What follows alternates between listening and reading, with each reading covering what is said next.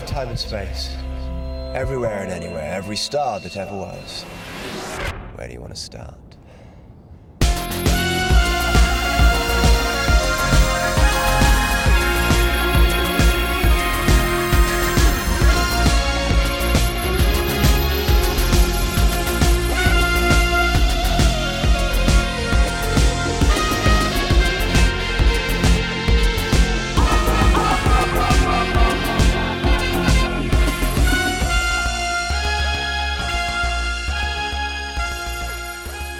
It's time to head back into space for season 3 of Doctor Who. And unusually for classic era fans of Doctor Who, there are ladies here. I'm Ian. And I'm Mark, and welcome to All of Time and Space. And this time round, we're going to be looking at Galaxy 4. So let's get up to speed with where we are in the story. Following a skirmish in deep space, two alien spacecraft have crash landed on a barren planet in Galaxy 4. The Drahvins are a race of beautiful females led by the Imperious Maaga. The Rills are hideous tusked monstrosities, accompanied by their robotic servants, the Chumblies. When the Doctor arrives, he discovers that the planet will explode in two days' time. The Drahvins desperately ask for his help in escaping the planet and the belligerent Rills. But things are not always as they seem, as we are about to find out.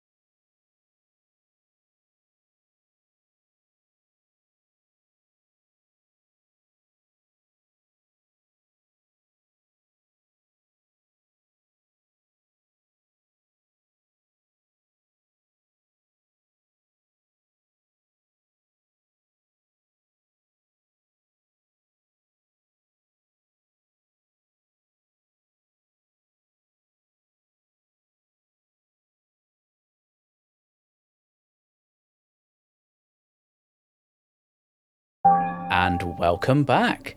And it's the start of a brand new season, season three. And we've got an extra special guest for our first episode. We have the lovely Andrea from Trek This Out. Hello, Andrea. Hello. Thank you for having me on the show. Ah, well, I've been wanting to have you on for a while and thought, well, this would be the perfect opportunity. That was nice and carefully phrased. that could have sounded super wrong. See, I've only been on five minutes and I'm lowering the tone already.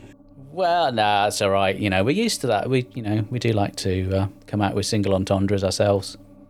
We are gonna change things up for this season. We're keeping the Mind Probe, but it's a slightly different format this year round. So, um, Ian, why don't you get things started? Well, I will. Um, but firstly, Mark, I think we should level with the listeners. The reason we're having to change the Mind Probe for the start of season three is that you broke the time lash. Um, well, yeah. Sorry, I got I got a bit carried away. you you left it plugged in and it overheated and it's melted through halfway through into the, the ground, right? Yeah, it's it's not good. It's not good. The tinsel's ruined. Right. Well, you're going to Yeah. need to replace that tinsel, and um, if we can have an update on on how you get along trying to fix it, uh, and then we can get back to Yeah, I'll do business as best. usual. Well, you know, fingers crossed, eh? Well, exactly. Now then, Andrea, can you hear me? I can. Andrea, it's time for you to face the mind probe. No, not the mind probe.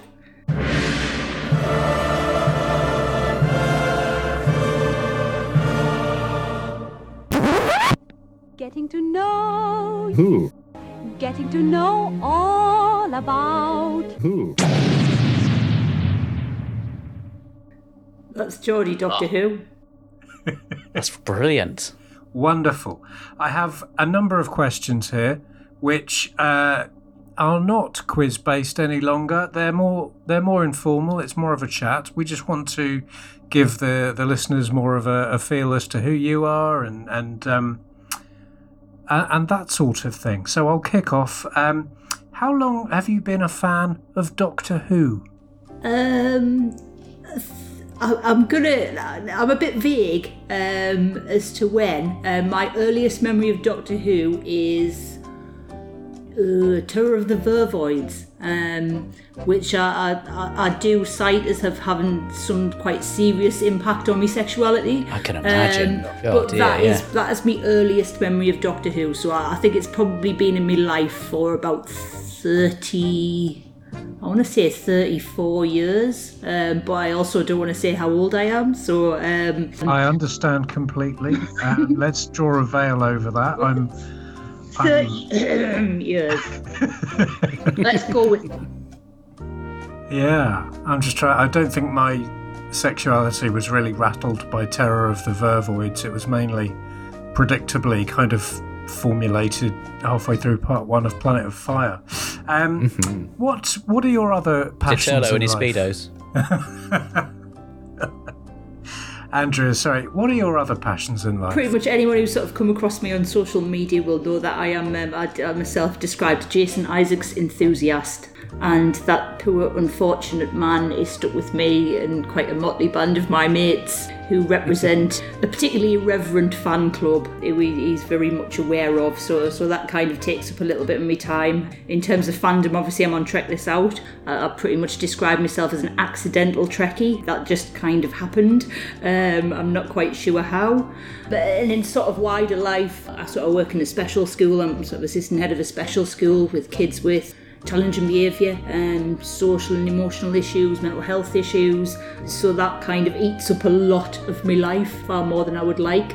Um, I'm a little bit of a, a half-hearted gamer and a, a struggling amateur artist. Um, so I would say they're my main. Oh, I think you. I think you are really doing yourself down there, Andrea. I have seen some of your artwork, and it is amazing. Um, I'm just a hobbyist, and I, I think I, I can kind of see a little bit of improvement, but I'm probably my own harshest critic. So Well, you're telling me. You've done some great stuff. Where can people check out your artwork if they want to really get a taste of what you can do? Um, you find me Vin of the Basement. The Basement is the uh, aforementioned Jason Isaacs fan club. You find me on Instagram under that. Um, you find me on Twitter um, at Vintage1983. Um, I post quite a lot of stuff on there as well. And at the moment, there's a project going on called Women of Trek. Women Make Trek. Um, So there's a Women Make Trek website um, and some of my artwork's on there as well and there's some other really really good artists so it's definitely worth checking out Fantastic. Okay, um, so we know kind of where you're coming from with Doctor Who. What would you say was your favourite era of the show? Oh, I'm a fickle creature. Um, I, I'm a sort of. I think I like pairs. So I like I like three and Jo. I like anything with Sarah Jane in it. I like hmm. Ace with Seven. I like twelve with Clara. I, I think I, I think the pairs or, or the, the the TARDIS group has to be right for me. Hmm. A- And I can't choose my favourite Doctor. Please don't ask me to do that because that changes from week to week and depending on my Yeah. mood. That's hard. That seems entirely reasonable. Would you be able to pick out a favourite classic and a favourite New Who story? Do you know what? I, I, I want to say Genesis of the Daleks, but everyone says Genesis of the Daleks. So I'm gonna pick. I'm gonna pick Battlefield, Oh, wow. Oh, and that's a deep cut. for more recent, I'm gonna pick Mummy on the Orient Express. What a Nice. fantastic pair of stories.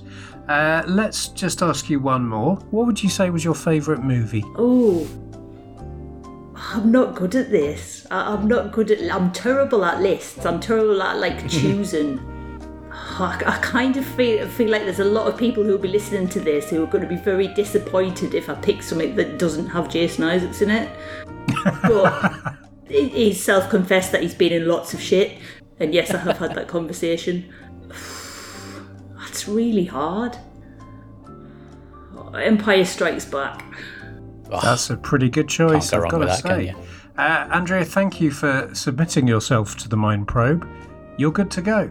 But I, I- I've got to be honest, that that, that felt like quite a like I, I don't know, it, like your favourite film and your favourite Doctor and things. They're like like they're like daddy or chips, aren't they? I can't really choose. I'm, I'm not I'm not decisive person clearly. Um, I've I've learned something from from being probed already.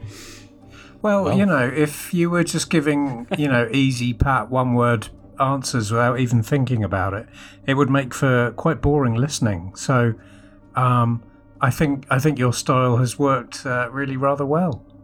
I'm interested. Yeah, Indecisive is the future. maybe. Well, you're in good company. Excellent. Well, I suppose we ought to really get around to talking about Galaxy 4. We can't really put it off much longer. I'll come out with the usual question that I tend to come out with when we do these things. What was our first experience of watching or experiencing this story? And I'll come to Ian first. Well, uh, my first experience was watching it yesterday. Um, Nice. I'm so uh, for Well, it should be quite fresh in your memory then. Yeah, for Andrea's benefit and for anyone listening for the first time, I'm kind of an 80s guy. Um, I started watching with kind of the fag end of Tom Baker, Peter Davison, um, and became a, you know a huge Doctor Who spod. Um, but I've never really gone back and sort of watched the 60s stories. So apart from a few exceptions, this you know this first 20 years of our podcast where we review the the 60 stories is all new to me and i'm generally watching them uh, you know just in time for each recording. So i watched it yesterday and i'm i'm primed. I'm i'm full of i've got literally a page of notes and a drawing of a i think that's a chicken. Nice. yeah And Andrea, what about yourself? Um, well, well, I marathoned all Doctor Who that was available, but pre 2011, in fact, pre 2005, which was a bit of a beg, borrow, and steal to get hold of things on VHS. And I think there's there's sort of there's, there's the remaining episode, and there's a small clip, and I think that clip was on a VHS. I Yeah. can't remember which one. But I had seen that, um, and I'm going to hold Yeah. my hands up and say I hadn't really revisited. I, I think when it came out, when it was found, I think I kind of watched the episode, Yeah. but uh, me properly watching it, uh, uh, that's kind of the first time I've really kind of sat down and and, and watched the reconstruction-y bits and stuff like that. So, so bad fan, I think, for me as well. Ah, there's no such thing as a bad fan. Um, my own personal experience on this one, I went through a phase. Oh, it was certainly prior to the 50th where I just got really obsessed with the missing episodes in a really big way. Probably fired up by the Omni rumor and all that stuff that was going on about potentially everything coming back, which turned out to be not quite the case, but even so, we did get some really decent stuff back, as it turned out. Um, so yeah, a friend had given me a disc with a load of MP3s of the soundtracks uh, for all of the missing stuff. So I was making my way through those, and I think I remember quite enjoying it. And I think I was aware of its reputation, and it's prior to getting ready to record. It was always one I felt had a bit of a a lackluster reputation. Although, as I think, without trying to spoil it too much, we may find out when we come to our feedback section. Uh, it seems to have been quite popular with at least the people who tend to listen to our show. So, Ian, first impressions. Well, the very first exhibit I'd like to bring before the court is the title of this story is Galaxy 4, which is Yeah. no more than a reference to where some of the characters have come from. I would like to put forward the motion that this is a crap title for a story. I think it's a mysterious title. I think it's pretty cool. Yeah, but there's, it doesn't deliver on that, does it? It's got no Oh, the. It feels wrong because it's got no. If it was the Galaxy Four, it would sound like it fits the. pa- It's because there's no the. And sixties Gal- era Doctor Galaxy of Who the has Four. to have a the. Hmm. Yeah, Doctor Who and the Galaxy Four. That's that's how that's how Doctor Who is, surely. Um, being a good little writer, I've I've put my thinking cap on and tried to come up with some better titles. Oh, what do we think of the real thing? Oh, nice, yeah. Or how about this one? You're driving me crazy. Oh, see, that's that's one of my thoughts for the title for this episode. Well, let's do it. That's that's locked. That's definite. We're in simpatico. Hey, wow. Um, beyond that, I thought the story was interesting in some ways. I thought it was poor in some ways. I thought it was good in other ways. Um, I think Peter Purves makes a big deal about having to inherit the stuff that was written for Barbara uh, when he takes on the role of Steven. And um, I noticed they've, they've given him one of Barbara's old uh, cardigans as well, which is a nice touch. I noticed that too. And there's a moment, there's the moment in episode three where he sort of gets up and he's mooching. He's kind of hunched over in that cardigan and he's got his hair's gone a bit boof. And he really looked like Edwina Currie. I've got to be honest, I have Nice. written down Steven's hair deserves its own credit. It probably has its own gravity and could hold the planet together. Why are they worried? Um, so yeah, I'm, I'm rooting for Steven's hair. Um, Now- it was the most exciting thing about him in the episode. Really, he wasn't given a great deal to do. No, You know, the Doctor poor and particularly Vicky get a slightly better deal. Uh, but yeah, Steven's Yeah. a bit like you just put Steven in a corner with his cardigan and his hair. Now, what's particularly interesting about that is the story begins with Vicky giving Steven a haircut, so we can only conclude that moments before episode one started, he had even more hair than he, he, must have managed had to the have. mother of all afros. Well, exactly. He must have looked absolutely ludicrous. It did make me think, though, that you, you don't often see uh, companions kind of grooming themselves in the TARDIS. You didn't see sort of Tegan's 80s hair salon where they sort of laughingly refused to give Adric a, a short back and sides. Um, Well, they had the pudding basin reserve for that, didn't they? So I guess. And even in the new series, actually, you- you'd think there'd be some, you know, bits of, I don't know, maybe maybe Rose doing her lippy in a mirror, or um, you know, uh, Rory checking out his uh, stunning physique. I don't know. Um, so it's interesting that you get that kind of really nice domestic touch right at the top of this story to kind of reintroduce these characters to the audience. And Yeah. you know, this is the TARDIS crew. Here they are. See how they get along. Um, see how Steven has stolen one of Barbara's cardigans. Um, and I thought that was a, a really lovely introduction. Now, this story introduces the Drahvins. Now, for anyone who's not such a fan of this story, I want to make this argument. This was way ahead of its time. Not just their funky outfits, which, I mean, I'm sure you guys might have something to say about that, but their leader is called Marga, or Maga. I've got a hat with her on. Yeah, yeah. Now she's got these underlings who are um they're not proper Drahvins, they're kind of clones or whatever. And just a few observations I made. So Maaga's followers are um they love guns, and they're not especially bright. They believe their leaders' lies without question, and um, they are a bit racist as well when it comes to the old Rills. Wow, Mark, are you are you going Yeah. somewhere with this? Are you making some sort of No, Real no, just some casual comparison. observations that I made, well? That's really which have no relevance to the modern No, world whatsoever. I, I can't think of any large group of people or demographic for whom those facts all hold true. No, you're right. It is, um, in that sense, it is very much ahead of its time. um, Andrea, what did you make of the Drahvins? I, I have I've written down that um, if I've got a black marker pen to hand, I, I could do Maaga's makeup and it would be the cheapest cosplay ever. Um, I did consider doing it for the podcast, but I'm just going to be brutal and say I can't be asked. I'm fair play to you for going the whole hog with the old uh, the beehive hairdo for tonight. That was really uh, quite. You just pushed it the extra mile. yeah, no worries. I, I don't think my fringe is in good enough shape. I, I think I need Vicky to give us a haircut before I can attempt anything that ambitious. Uh, I can give you some tips if you like. But yeah, I, I did think that was a, a pretty cheap cosplay. If anyone's ever struggling, like you literally just need a marker pen and you, you, you light away basically. They've got those delightful sort of vests with the built-in holsters for their guns, which are uh, quite uh, It's attractive. it's it was a strong '60s look. I, I think Sturdy footwear, I noticed. I, I was quite fond of it of the idea of the chumblies, which definitely sounds like a euphemism. Um, I, I I don't know where Hello, Doctor. Yeah, I've, I think I've come down with a serious case of the chumblies. they're, they're sort of wobbling along like little Roombas with the little cable ties bobbing, bobbing on their heads. Um, so they, they were quite cunning. and they make that curious little farting noise when the aerial comes out the top of their head as well.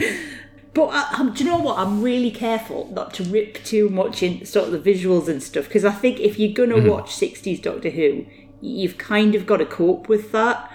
Absolutely. And, and in all fairness, if you watch modern Doctor Who and compare it to really kind of expensive American television, it still looks Yeah. a bit shit by comparison, doesn't it? So Yeah, no one no, watches Doctor Who for the like the amazing like CG and the, the fantastic visuals because it it it it looks much better now. But if you compare it to its kind of peers, it, it still looks a little bit like sticky back plastic. Um, And you've got not mind that. Yeah, I think with the 60s stuff, you can watch it on multiple levels. So the storytelling on a lot of these, and including this one, is, is really good. I, I really enjoy the variety and some of the ideas. They're really kind of pushing the envelope. Some of the effects are, for their time, really, really good. Others, less so.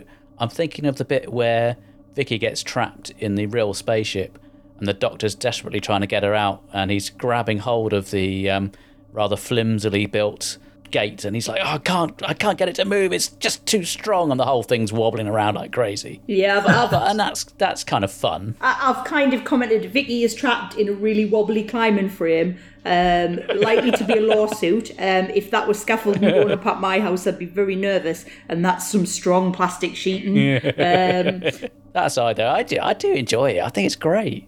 I think it's a fun story I can kind of cope with that stuff. I, I think there was, there was a bit where kind of Vicky suddenly like just suddenly gathers that the Chumblies like wanted to accompany them, and I'm like, where has she got that uh-huh. from? There's literally nothing in that hmm. scene that hints to that. Um, so you do get them slightly sort of odd mm-hmm. plot holes, I think, where you just think, how, how did she know that? I know she needs to say that to move the story on, but there's literally nothing on Yeah. that screen, whi- which is kind of mm-hmm. pointing me to the fact that they want her to accompany them. And I think I struggle with. I struggle with the lost and missing stuff. I think it's hard to review fairly yeah and I know people who've done reconstructions, uh, and it's not a slight on people who take the time and trouble and, and effort to kind of do that. I think it's a reflection on my slightly crap attention span. Uh, and I definitely have some ADHD qualities, which is one of the reasons I can't get into Big Finish either. So if something's audio Yeah. only, uh-huh I, I just don't have the focus. We did some mindfulness training at work, and literally all you had to do was eat a sweet and concentrate on eating the sweet. I couldn't do that. so I, I'm clearly someone who needs that visual input to, to kind of get the most out of it. But I don't think it's it's not a life changing story, but I don't think it's terrible. no I don't think it's anywhere near as bad as some people make out Like, and I think it depends what you like. Like, don't at me, but I think the Aztecs is really overrated. Well, yeah, your your teammate on Trek This Out, Lindsay, was of the same opinion. You know, I like 10th Planet from that era. hmm I like the chase. Um, I think War Machines is we really, love the chase. really, really cringy. hmm So it's I like Time Meddler. I don't think it's horrid. I've seen worse.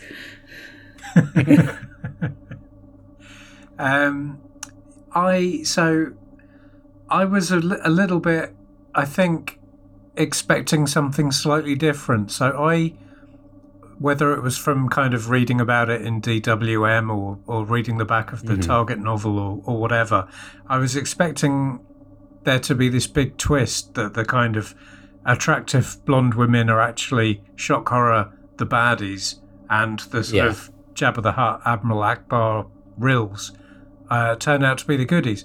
But that that wasn't what you got. I mean, there was never a. It was obvious from the word go who were the bad guys, who were the good guys, um, and I felt it really missed a trick with that. I think it does give an opportunity to the Doctor to spell out his beliefs when he gets to speak to the Rills, and he explains that he wouldn't judge someone based on what they look like and that kind of thing, which I think is important to hear. And I, I think that's at least something positive to be gained from it.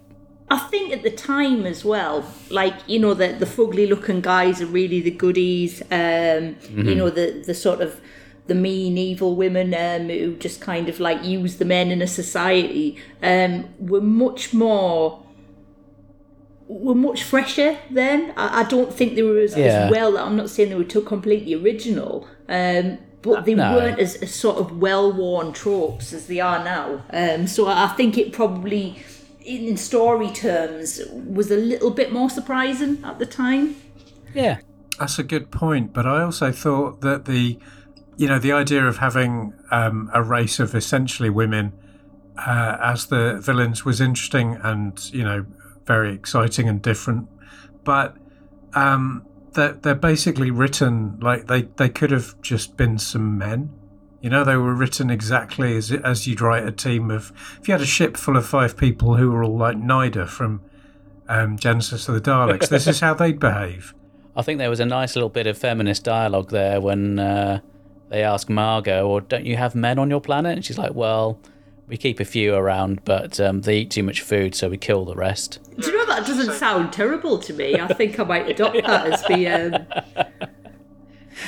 the election think- campaign. You fancy fancy spending a while on Drahva? I think they've got it basically right, haven't they? And um, you know they're not wrong. But yeah, um, so what did we think of? So we've we've touched a little on the the Rill spaceship and how that was realized What did we think of the Drahvin's shed? It reminded me of, I mean, this shows my age a bit, but back in the 80s when I was at secondary school, I don't know if it was just our school, but most schools seemed to have those sort of temporary classrooms. And it looked like uh, one of those that somebody had just tried to sort of, you know, zhuzh up a bit by sticking some pointy legs on the outside of, but otherwise that was pretty much it. It reminded me of that episode of Men Behaving Badly where they build their own sauna. Um, but perhaps it wasn't quite as well done as that. I think that the Drahvins were so badass and they, they were such mean women, they even took the men's sheds away from them. Wow. wow, yeah. That's an amazing insight. Like, you're So- not even getting a shed. What what what I liked, I think it was in part one when the uh, the Drahvin spaceship door opened. One of the Drahvin had the job, presumably a full time. You know, this was her one job of saying Yeah. door opening, Nice. but she didn't Yeah. say it ever again. Not in part two, not in part three, and not in part four. That must have stretched the budget because she had a speaking part there. There's clearly 100% employment on that planet, isn't there? It's very much Yeah. jobs. Well, jobs for the ladies, obviously. not- Did you spot that the sound effect they use for the door opening is the same one that's on the um, Dalek control room in the Daleks? I did. I've written down ooh Dalek noise. And they also use the sound from the control room, the sort of that Dalek pulse noise that they use when they enter the Dalek's control room, that sort of heartbeat noise. Oh, I didn't notice that. Yeah. Very quiet in the hmm. mix, but you can hear it. Maybe the Drahvins bought their craft from the same shipyards as the Daleks. And Oh, this was this was the real ship that they used that oh, part. the, so the- yeah, right, so both of them, between in yeah. fact. Yeah, both of them have either cannibalized Dalek technology in their, you know, in their backstory, or yeah, they're all, all the aliens are maybe going to the same showroom and buying. Yeah, some sort of Dalek Arthur Daley type sort of selling dodgy sheds as spaceships. This is a carton shot. I'm just trying to think who we from Doctor Who would you want to be his kind of second-hand spaceship salesman. Glitz, gotta be, gotta be Glitz. oh, every time, yeah. I was going to say I've kind of uh, picked on a couple of threads where you think that there's some similarities. Um, so the Drahvins get called back in the Pandorica opens. Um, They do, they yeah. are uh, they, they get a mention and i thought as well i think some of those threads are- and I, I think you can look at quite a few episodes and see that kind of two kind of races who don't like each other or want to kill each other stuck at Yeah. sort of opposite sides uh, on, on stuck on a planet or something um, so i thought the doctor's Mm-hmm. daughter with the fish people um, Yeah. kind of pulls on some of those threads Yes. Very good spot. um, you've got to say Genesis of the Daleks kind of pulls on those threads as well. Yeah. But, so it, it's a bit of a Doctor Who trope, isn't it, to have those kind of two two races kind of stuck on the same place. They don't like each mm-hmm. other, they want to fight each other, or one side doesn't want to fight each other, or they can't remember why they're fighting each other. It does kind of, in the way that 10th Planet is that sort of base under siege model, I I think in some ways this is kind of a, being used as a bit of a template, whether that's conscious or not. But I think you see that theme, it, it does crop up quite often. Mm-hmm. Hmm.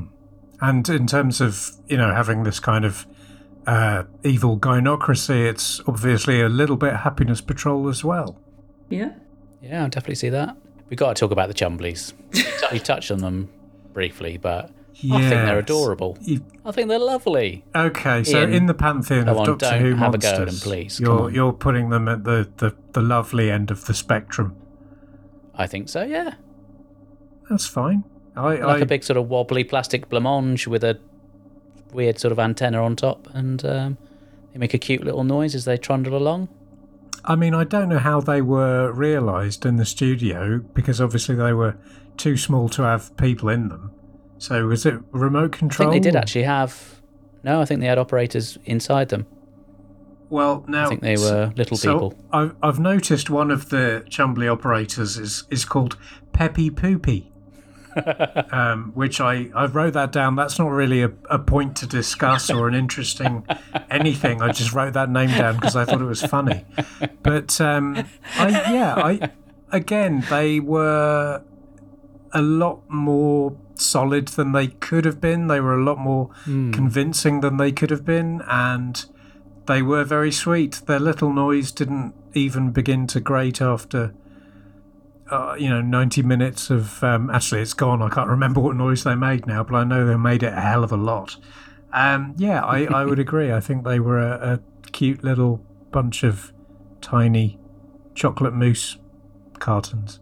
I'm curious what they were made of because they kind of it's quite hard to tell in black and white, but they kind of look like Yeah, they might be related to Mr. Blobby in terms of that, that kind of sort of almost like they were kind of wrinkly, as if they were almost fabric. it's Um, weird, wasn't it? It's almost like a sort of frosted plastic material. But they did you notice they had lights inside that would flash on and off as well? yeah, I, I didn't pick up on that straight away, but then I thought like Yeah, they probably weren't as, as kind of well lit as they, they could have been because someone had obviously put a lot of time and effort into that, and it wasn't like massively obvious. I reckon if a Chumbly shags a pteroleptil, you'd end up with Mr. Blobby. I'm just, I'm just thinking about it, you know, live. Um, wow. That's a really weird relationship. I don't even want to start thinking about the mechanics of that. yeah, actually, it's a good point. Well, you, you don't know how many extendable things the the Chumblies have got. They might have a little genital that comes out with a little noise, or um, Well, Chris Chibnall was open to uh, exploiting the the back catalogue, so maybe. I mean, they used to have that thing with Hollyoaks After Dark, didn't they? Maybe they'll do a Doctor Who equivalent, and you could pitch your uh, sexy story to I, them. I Ian, could. But the they think. problem with that idea, Mark, is that it would be tortured. I feel And- like the tabloid headline takeaway from this chat is like Chris Chibnall exploits Chumblies. Absolutely. Um, and that guy's getting a lot of bad press already. I don't want to add to his, you know, his No, his stress or his woes. Um, no one, just to be clear, no one is saying that Chris Chibnall has exploited the Chumblies for his Absolutely own not. sexual gratifications. No, No, one's saying. No. Just in case his lawyers are listening, no. Statistically, someone's probably a lawyer.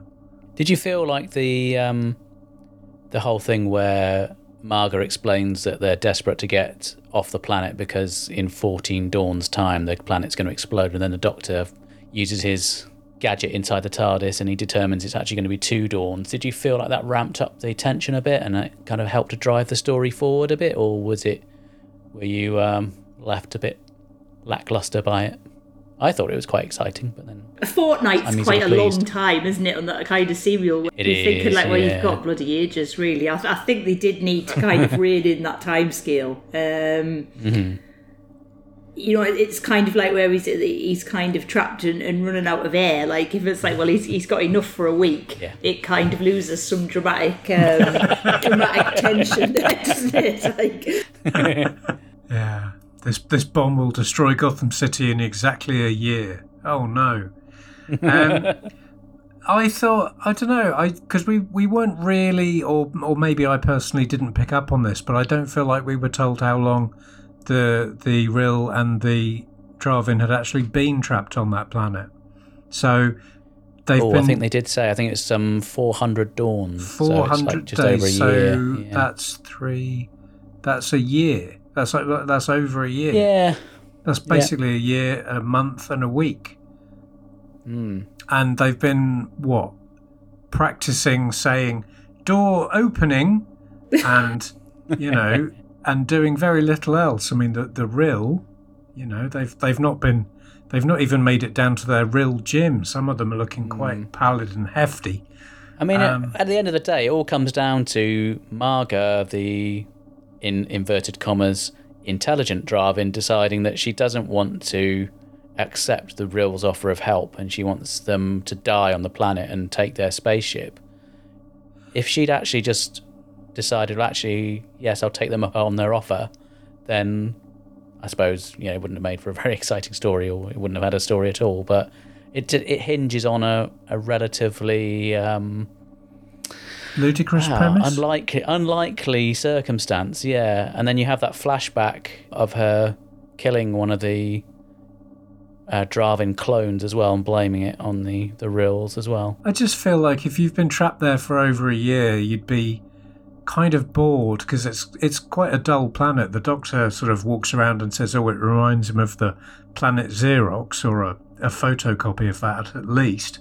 Um, that was the one from the Space Museum, wasn't it? Oh right, Zero, yeah. Yeah. Um, eh, you know, there's nothing to do there. They're not going anywhere. You'd think you'd, you know, swallow your pride and just say, "All right, don't tell anyone, but yeah, give us a lift out of here."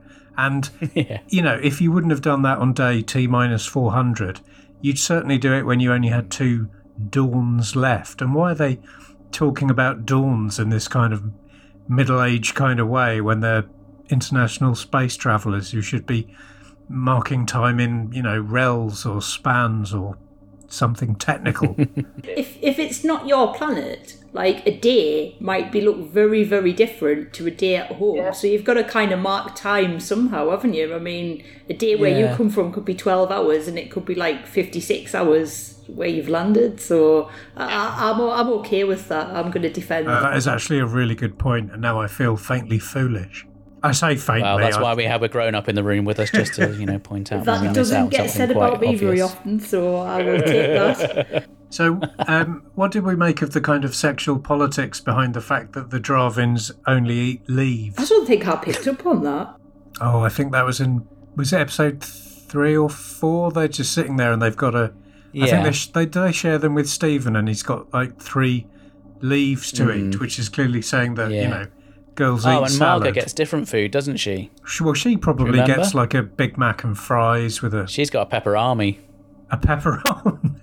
that would Yeah. have to be quite a long pepperoni to last her for 400 dawns. Um, Um, no, I reckon I reckon she's got fast food in there or some kind of device that can just generate whatever she Pot feels noodle? like, or or pot noodle. If she was from Sunderland, she'd have cheesy chips Oh, and a panda pop. And and blue drink. Yeah. Yeah, panda pop. not a Middlesbrough Parmo then. Oh no, she's not good. She's not classy enough for that. Oh no. The marker pen makeup and stuff. No, she's, she's not like. no. The actress reminding me quite a lot of Jennifer Saunders. Interesting. I she really reminded me of the Thin Man from Boy from Space. I don't know if anybody Oh, knows what I'm God, talking about, but they had a lot of the same. Andrea's too young; she won't know about Yeah, that. yeah, yeah. They had a lot of the same energy and quite quite similar bone structure. Oh, I used to love Look and Read. Wordy. Andrea, any idea what we're going on about? No, I don't think I can place that. Ah, the kids' educational program. So back in the the good old days of the eighties, they never really had like daytime telly as such. So if you're off sick, you could effectively just watch the syllabus broadcast by the BBC, and they had a program called Look and Read. Oh, I remember that. Yeah, and it had Wordy that would float around. He had like a googly eyes and a pair of arms, and he'd sort of float around using CSO. And they'd have a featured story. So you had um, Dark Towers, which had um, Gary Russell. Gary Russell in it as an actor. Yeah, that was my favourite. And then you had The Boy from Space, which had these really weirdly bewigged aliens chasing after this kid. God, I- I've just gone back to a time where you had to go into a special room and sit on the carpet, and the teacher Ah, would yeah, read that's all right. the telly, and it, it had doors. Like, God, Yeah. I've, I've Yes, gone back to another yes. time there. and and whichever whichever teacher it was, normally in my case Mrs. Harker or Mrs. Bather, they'd have no sodding idea how to operate a television. So you'd. No. be sat there screaming at them to press the on switch or you know blow on the valves or something, and they're just Of course, oh, he didn't have SCART leads back then, so you'd have to tune in the uh, the video recorder to a specific channel, and they'd never know what channel to select to have the video on. Oh, it was it was interminable. What a nightmare. I think we missed the start of. Uh, oh, I, I, this isn't the place for, for free therapy. But Just basically for, for our younger listeners, when we were at primary school, they had a special room which you went in to watch a television, and it was a really big, really heavy, like tube television. There were no Oh, yeah. plasma screen, um, so there's a, a little bit of historic context for, for the, the youngsters who may be listening. this is pre iPlayer. So another question I had, obviously, um, I say obviously, it might not be, it might just be my opinion, but I think Vicky had another really marvelous story, and as we touched on at the start, her um, relationship with Steven is straight away characterised by this kind of, you know, light, friendly, informal, um, fairly bantery mojo. And I, Yeah. this is a genuine question: Do people ship Vicky and Steven the way that they were so keen to do with Ian and Barbara? I wonder, because obviously we, we've mentioned in previous episodes about the Twitch watch along, and I wonder whether some of the, um, the younger viewers getting to see this stuff for the first time would have, because they tend to be, or am I am I jumping to conclusions here, thinking it's the younger viewers that tend to be the shippers? Andrea, are you a shipper? Well, I'm trying to decide if Steven's actually hot or he's just got like immense hair. Um, and I'm on the fence. lion man. And I think, uh, especially as I've mean, on the Isaac scale, where does he stand? Is he, you know? he, he's like he, he's not even hitting his shoelaces to be quite frank but like that's a Right. that- that's a, a special love that has been with me since I was 15 so we'll, we'll not delve too deeply into that I don't think Oh, please tell. um, Event Horizon was a very confusing experience for me oh, cool. yeah, Um, just a bit. I, I don't know. Vicky was one of those companions where, like, I never disliked Vicky, but I never, you know, if someone says which companions do you really like, I never tended to think of her.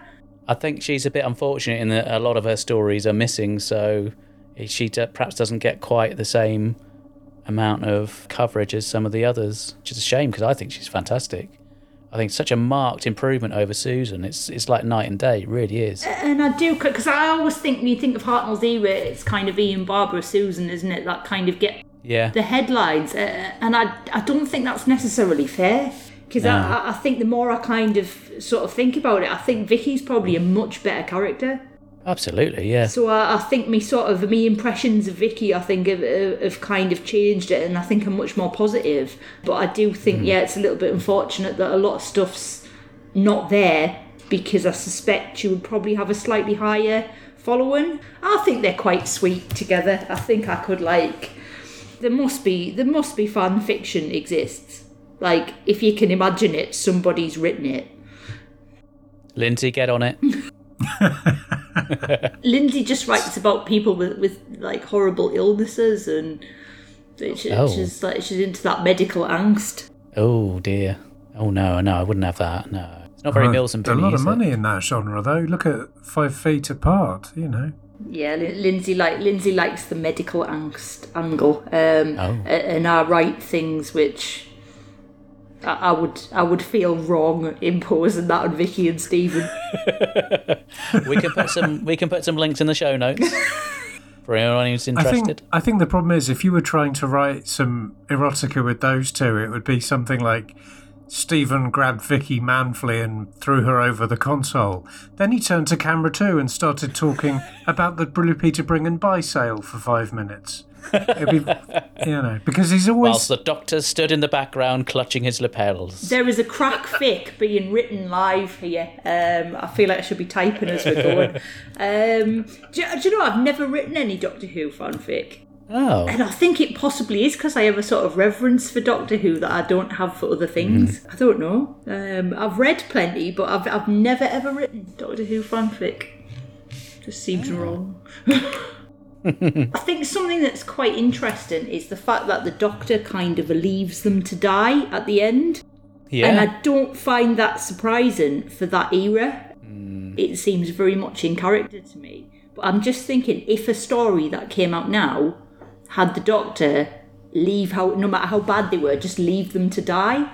I'd Yeah. be interested to know what the reaction to that would be because that I think I think them certain sections of fandom that that's a very undoctor like thing to do, and the Doctor wouldn't do that, and Well, if you watch enough, I mean, it's there's been so many times where he said, "Oh, I'd never do this, I'd never do that," and then within a couple of stories, he's done it. So you know, he's that's that's just Doctor Who, really. Well, I think this is that early period where the character isn't 100% fully formed and he's on his way to becoming, you know, who what we know as the Doctor.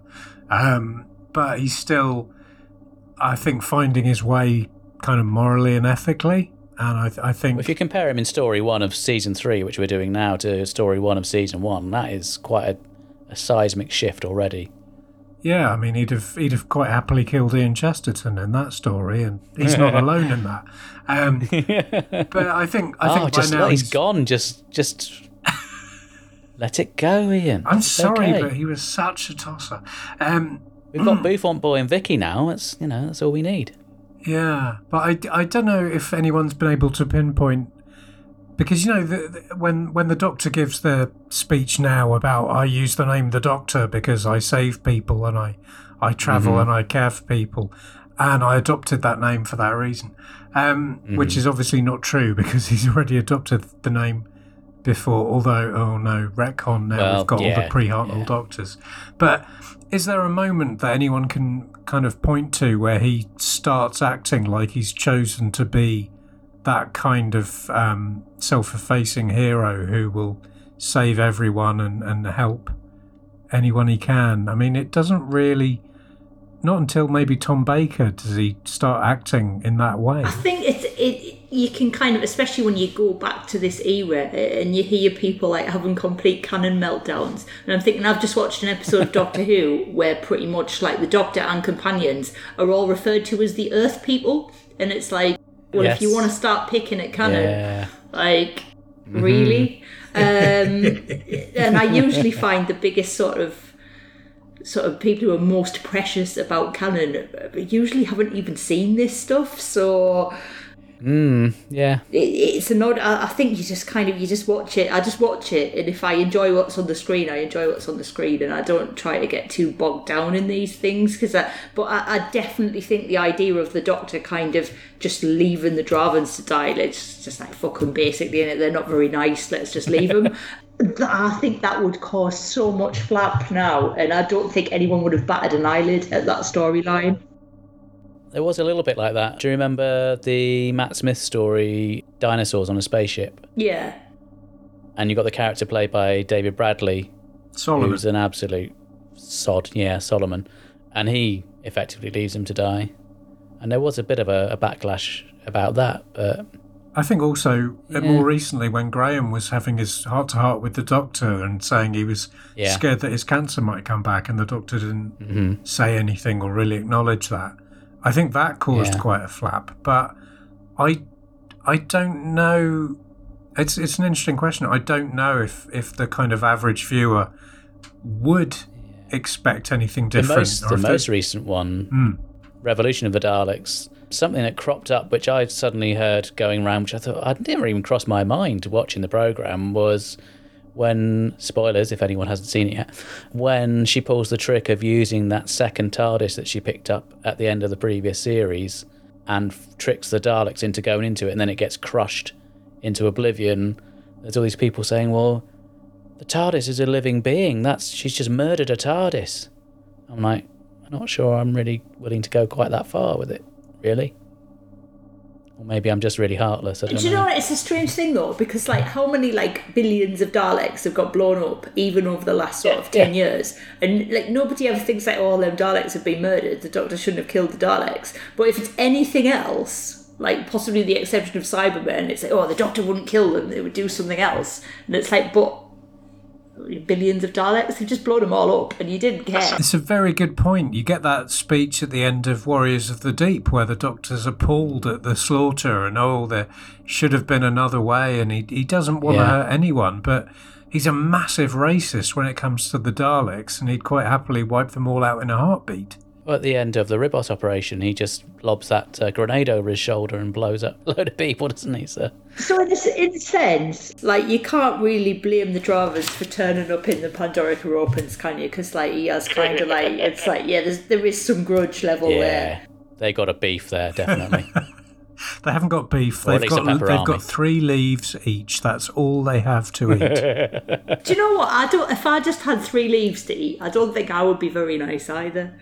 That's true. I'd be a bit tetchy. You know, if, if you're just picking up three leaves, you're not like you're not going to be particularly friendly. I don't think. Um, don't at me, vegans.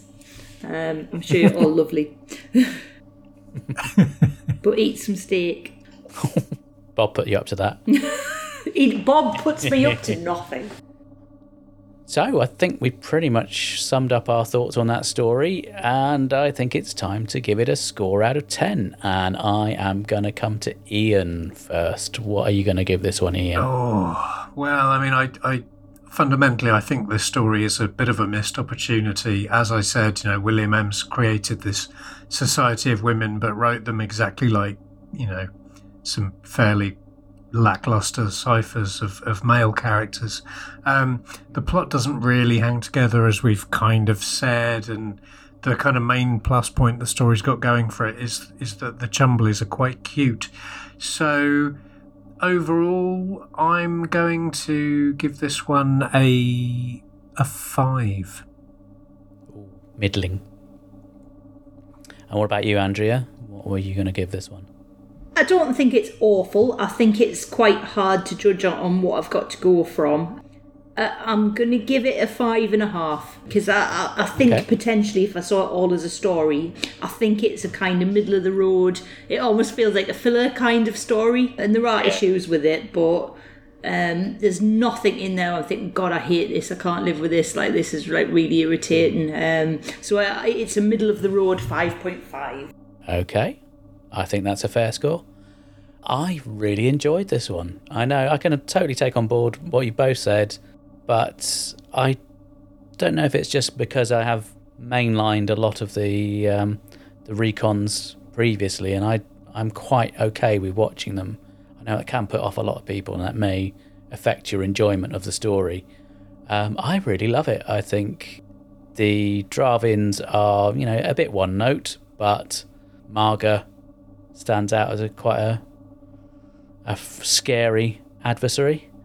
Uh, I think the the design of the Chumblies is incredibly cute.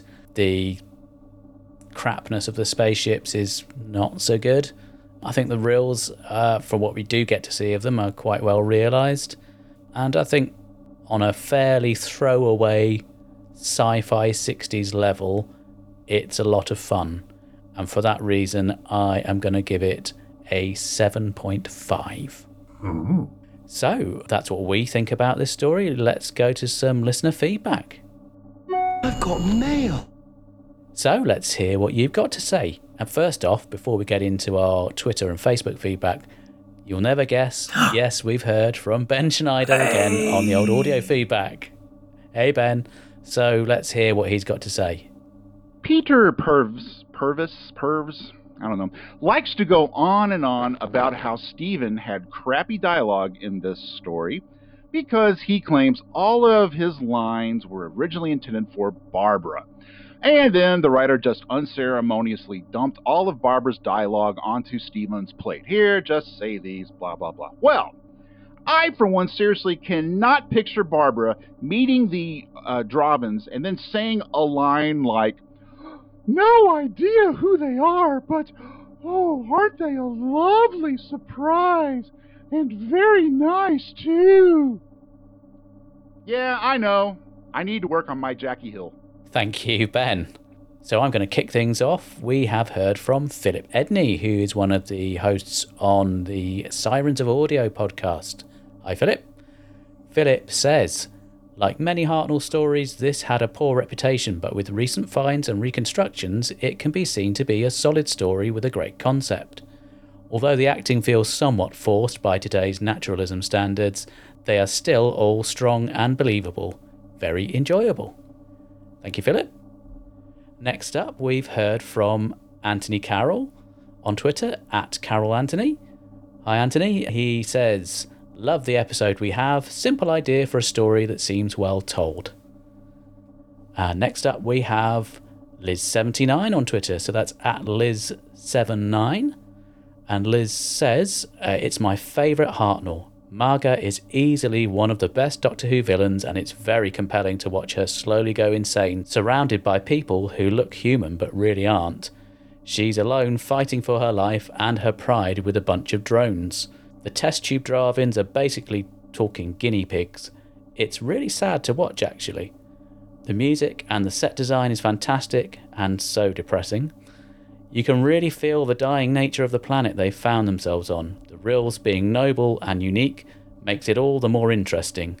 I've always thought Galaxy 4 had great world building. With just a few lines, it created a depressing backstory for a few generic space warriors.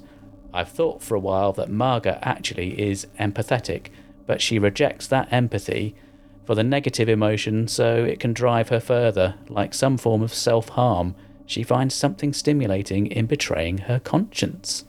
Wow, thanks for that. That's really good. Next up, we've heard from Very Pete Lambert at prof underscore quite a mess. Great Twitter handle. I am the Stephanie Bidmead Appreciation Society. Her speech direct to camera about how much she'll enjoy watching a planet die is properly chilling.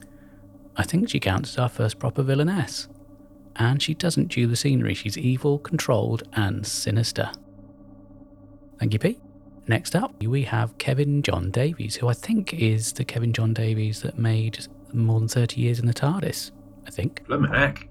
Uh, he's at Kevin John Davies on Twitter. And Kevin says, Galaxy 4 seems quaint now, but in 1965, when I was only four, it was electrifying. I'd been well prepared by a pic in the Radio Times, a robot seemingly injecting the Doctor in the leg. Horror. The Rill face at the cliffhanger of episode 2 had me literally scurrying behind Mum's armchair. Thank you, Kevin, that's great. And lastly, from me, we have our dear friend Ham Fisted Bap Vendor at Bap Vendor. And they say, I've always viewed this fairly positively. Admittedly, a slim plot and some one dimensional characterization, but there's something to be said for a simple tale told with a little visual panache. Martinus working wonders with limited resources. That's uh, Derek Martinus, yes. And I adore Les Structures Sonores. So that's the French band that provided the, um, the stock music. I think they'd reused that from one of the previous stories as well. So thank you guys. Um, we're going to head over to Ian now. Who have you heard from? So we've heard from Jeff Goddard, who says, I've always had a soft spot for this one since I first read the Target novelisation when I was about 11. The mini reconstruction on the Aztec Special Edition DVD gets a regular airing from me just to see that lovely design work. And I agree with Nathan, Vicky is wonderful. We've heard from a friend of this parish, Dwayne Bunny, who presents the Hi, Sirens Dwayne. of Audio podcast. He says, I love it. It would be great for this to get the animated treatment so we can enjoy it all as its own release. Lots of animation required for this season, isn't there? I think the Drahvins are really robo ladies. Check out the sound effect on the doors of their spaceship, same as Dalek doors. You'd Yeah. just to cut in, you'd expect a kind of sound guy to pick up on that kind of thing. Uh, he continues, I also love the music in this one too. Was it the same composer as the Web Planet? Yes, it was. Sounds similar. Very cool. We then heard back from Dwayne, who said, Answered my own question by going to TARDIS Wiki. The stock music used for the soundtrack was performed by experimental group called Les Structures Sonores. They performed their music on glass tubes. Some of the same music was used in the Web Planet. So, yeah. We've heard from Nathan Bottomley, who, again, friend of the show, br- brilliant guest on the show. Go back and check his one out. Um, he, he says, I've always secretly loved this story on audio, and so the recovered episode was a lovely surprise. Inventively designed and beautifully directed, and isn't Vicki wonderful? Yes, she is. David Kitchen, another um, g- hallowed hero of our back catalogue, says, and this is controversial, folks. Sadly, I think it's one of the few weak Hartnells. I like the attempt at some truly alien designs, but it's all a bit shallow, a bit cheap, and brace yourself, feels a bit too much like a 60s Star Trek episode. Ooh. Harsh criticism indeed. It is yeah. fighting talk. Um, and I'm I'm gonna I'll forward you his address so you can go and duff him up. uh, John Hood says quite simply, Chumblies for the win. Or at least I assume that's what FTW stands for. It could be something Yeah. unspeakably rude. ben Scott says it's seemingly a good serial. Would love an animation, but I I bet it's amazing in colour. Uh, Nick Smith says I enjoyed the audio and the novelisation, but with so few visuals to go by, it's hard to judge it properly. Love those Chumblies. And yeah, everyone loves the finally, Chumblies. uh, Al Fleming on Twitter, Al underscore Fleming underscore 26, says he always rather liked it, so was thrilled when episode 3 showed up. Has it really been almost 10 years? Stephanie Bidmead is brilliant in it, and the Chumblies are rather cool. The Rills are great designs, and it's nice that we can see one in action now. Animation soon, please. Yep. Excellent, thank you. And Andrea, who have you heard from? We've got Dan Talks Doctor Who on Twitter. I enjoyed the audio more than I expected to. I feel it could be a hidden gem if the missing episodes ever showed up. We've got at Jess Jerkovic. This was the first missing story that I got the audio with narration CD. For that reason, it will always have a soft spot. The Doctor and Vicki have strong roles, but Steven does get sidelined after episode 1. Got chills during Maaga's soliloquy, and then they die and was thrilled that airlock was recovered so I could see that speech. Um, and then we've got Andy Taylor, who's at Bodge77. Before the episode turned up a few years ago, it was always a pretty dull affair, sidelining Steven with Barbara's lines. Maaga's lovely soliloquy makes you wonder what other treasures we're missing. As a story, though, it's a bit cliched with the ugly doesn't mean bad trope. Excellent. Well, thank you all so much for giving us your feedback. We really appreciate hearing from you. And if you want to let us know what you think about a forthcoming story, uh, we'll be listing all the various ways you can get in touch over our end credits. So it just leaves us to thank Andrea for coming on and being our guest. Thank you so much, You're very Andrea. welcome. Thank you for inviting me on. Yay. Ah, it's been a real pleasure. Would you like to give your show a plug before you go? If anybody wants to get into any more Star Trek related fight and talk, you are more than welcome to, to follow us. It's a Trek This Out podcast. Um, it is at Trek This Out Pod on Twitter, we where we do um, a fairly regular review show. Um, we've reviewed everything that's been airing recently, so from kind of series one of Picard, um, last series of Discovery, um, Lower Decks. Um, we, we go back into the archives a little bit as well. So if, if anyone wants to to argue about the original series, I am the uh, the defender of such things on that show. So. Um, so you can certainly join in with, some of the others at, at firing your critique of that. So, so please give us a listen um, if Star Trek is also up your alley. Excellent. Yes, you'll also find Bob and Lindsay, who've been on our show before, on Trek This Out. So uh, if you enjoyed hearing them and Andrea, then you definitely need to have a listen. I believe um, long-time listener of Trek This Out, Deb, um, is joining you as well next time. That's right, yes. She'll be joining us for our next story, in fact, which will be Mission to the Unknown. So until next time, thank you again for listening. I've been Mark. I've been Ian. And I've been Andrea. If you'd like to get in touch, you can email us at mailbagofrassilon at gmail.com. We're also on Twitter at Time and Space Pod, and you can also find us on Facebook. If you want to leave some audio feedback, there is a link in the show notes. You can use your phone or your computer and leave up to 60 seconds of feedback. Or if you're listening via the Anchor website, you can click on the message button and leave your audio. We'd love to hear from you. And thank you to Momo Tempo for providing our theme music.